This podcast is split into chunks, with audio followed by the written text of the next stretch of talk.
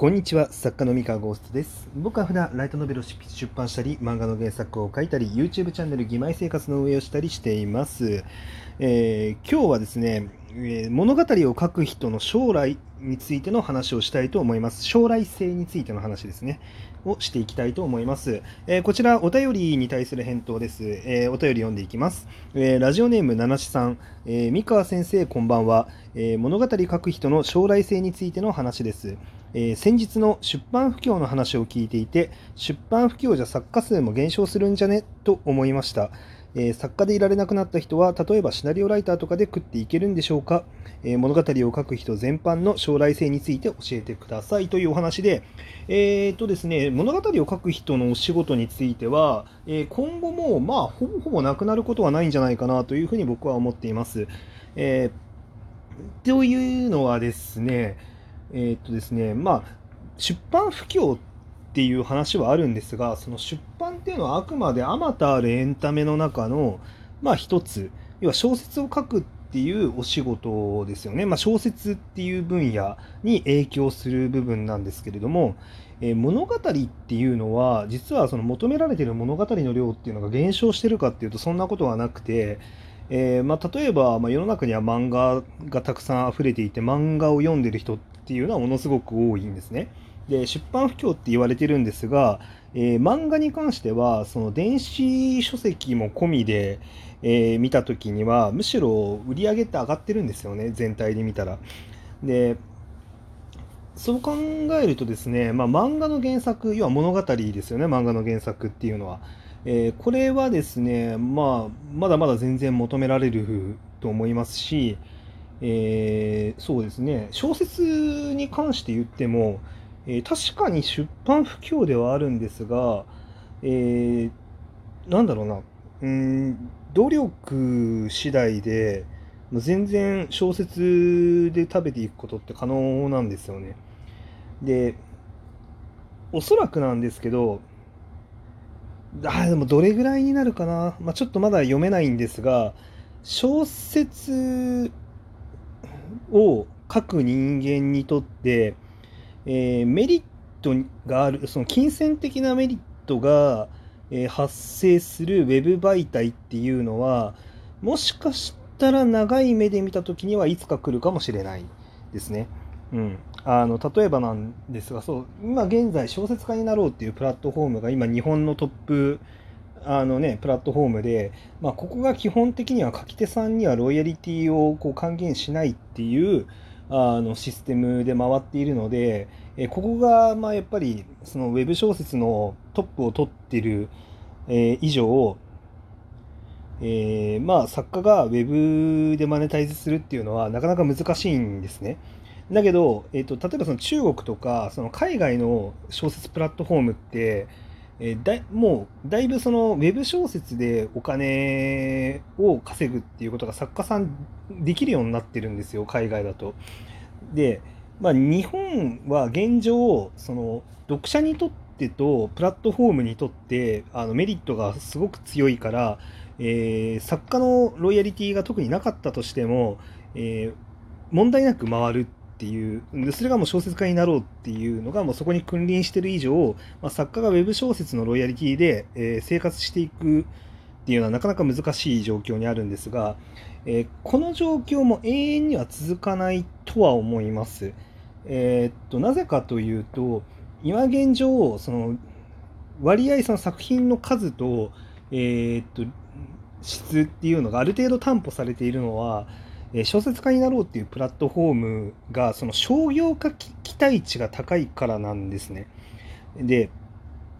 商業化期待値が高いつまりそのそこで書いてたらそのコミカライズされますとかその書籍化されますっていう期待値がすごく高いので今小説家になろうさんで、えー小説を連載するっていうことが、まあ、多くの、えープロアマチュア問わず作家さんにとっての、えー美味しい美味しさになってる、まあ、そこがメリットになってるからあの小説家になろうっていうプラットフォームは結構人が集まってるんですね作家さんが。で作家さんが集まってるから当然読者さんも、えー何かしら面白い作品はそこ行けば探せると。だから読者さんも集まってくる。でそれはあの小説家になろうの、えー運営さんにとってもまあ、特に作家さんに利益っていうのを還元しなくても、えー、それはずっと回していける、まあ、つまりその、えー、利益がなくても作家さんは来てくれるし読者さんも来てくれるんだから、まあ、全然問題ないよねっていうことで今回ってるんですが、えー、ただここにはちょっと落とし穴があって、えー、この仕組みっていうのは実は第三者であるその出版社の存在があるから成立してるんですよね。で出版社がその小説家になろうから作品を書籍化しましょうとかコミックにしましょうっていうふうに、え、声をかけに行って、えー、行くことでその作家さんがあ期待値があるんですよ。その期待できると、まあ、声をかけられるってことはよくある話だから。ここで人気を取ればあの自分はまプロプロになれるんだ。でそれで、えー、プロになってメディアミックスして大勢の人に僕の物語をあの読んでもらえるんだっていう期待があるから集まるんですよね。じゃあこれは本当に落とし穴ででこれって小説家になろうっていうプラットフォームの中で循環している仕組みだけで済んでないから、まあ、要はその出版社の意思次第で、えー、この仕組みが崩れるんですよ。でいや何が言いたいかっていうとそのウェブからの書籍化っていうのがビジネスにならないよねってことになっちゃったりとか、えー、コミックやってみました。だけど、結果が出ませんでしたっていう、えー、風になっていってしまうと、どこかのタイミングで、えー、作品を下ろす人が減っていっちゃうんですね。えーと、ここで作品を発表しようっていう人が、まあ、どんどん減っていってしまう。えー、しかも面白い作品、そのお客さんをたくさん抱えるよ抱えられるぐらい面白い作品を書ける人からあの減っていってしまう可能性があって、で、その減り方っていうのを見て、あ手こ入れしなきゃいけないなっていうタイミングが来たら、きっと小説家になろうさんっていうのは、ロイヤリティっていうのを、え作家に還元するっていう仕組みをおそらく実装することになる。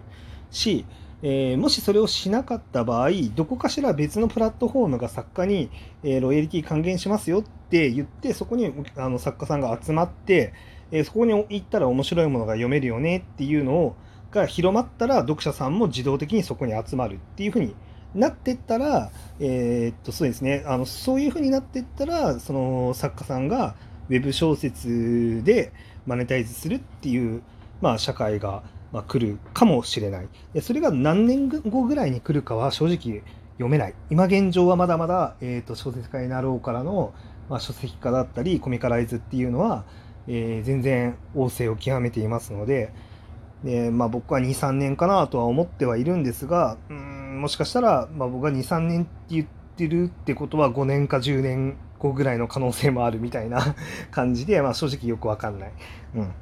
まあ、だけど、まあ、そういうふうに、まあ、流れていったら、まあ、もしかしたらウェブ小説で食べていくっていうことができるようになるかもしれないですね。うん、であとはその技術の発展でどうなるかわからないんですけど例えば日本語で原稿を書いたら、えー、ほとんど自動的にあの英語に翻訳されて海外の小説小説プラットフォームに、えー、掲載されますよっていうそのなんか、えーと例えばそのグローバル向けにのウェブプラウェブ小説プラットフォームみたいなものがもし存在したりとかしたら、えー、また状況は変わってきますよね。もうあの読者人口が世界になるわけなんで。でだったりとか、まあ、なんかおそらく技術のあの発展とかに伴ってまた作家の在り方が変わったりとかもう作家のなんだろうな、えーまあ、環境が変わるだけであの物語のを求めるっていうその人々の心自体はあんまり変わんない気がするんですよね。なので作家としては、まあ、本当にあのちゃんと面白い物語を作るだけのあの知識知恵とねえー、っと腕前を磨きつつ、まあ、そういう世の中の変化だったりとかに、まあ、乗り遅れないようにしっかりといろいろ観察して、えー、ちゃんとあの人が集まってるそのエンタメを読んでくれるエンタメを物語を楽しんでくれる人がどこに集まってるのかっていうのを、まあ、しっかり見定めることができればもう全然あの作家として物語を書く人として、まあ、生きていくことは可能だと思います。であのそこまでなんかガツガツとこう意識高くあのしないと食っていけないのかって言ったらそうでもなくてえっと、そもそも今ってそのスキルシェアリングサービスって言って、あの、ココナラだったりとか、クラウドワークスだったりとか、いわゆる自分の持ってる、あの、なんだろう、スキルっていうのを、えー、全然簡単に、あの、なんだろう、その、企業の依頼とマッチングしてくれるサービスっていうのがあるんですよね。で、そこで、あの、ライターの仕事とかで稼いでる人とかっていうのもたくさんいるので、あの、今割合、その、特別なあのコネクションとか特別な営業を自分から仕掛けに行かなくてもあのできる人だったらもう全然あの稼げるような時代なんで、まあ、全然シナリオライターだったりとか、まあ、作家だったりとかとして、まあ、生きていくことはま可能なんじゃないかなっていうふうには思ってます。もちろんあの自分の、えー、努力と才能次第ですけどね。うん。まあだからもうもう本当に、なんだろう、えー、稼げる人は稼げるし、稼げない人は稼げないっていう、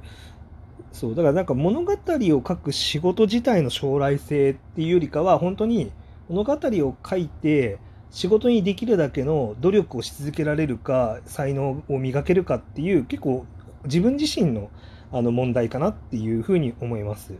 はい。あの問題っていうか、自分自身があのどこまでやれるか次第で、まあ、結果が変わるのかなっていうふうに思いますので、ぜひぜひ、あのね、これからあの作家になろうっていう感じの方であれば、あの、そこを意識していただいて、あの、たゆまぬ努力を重ねてもらうといいんじゃないかなっていうふうに思いますと。はい。というわけで、あの、今日は、えー、物語を書く人の将来性についてのお話でございました。えー、まあ、こんな感じで、あの、質問とかあったら、こう結構、シビアな質問でも全然ストレートに答えますので、えー、よかったらまたお便りとか質問箱の質問とか送ってくれたら嬉しいです。以上です。それでは皆さんおやすみなさい。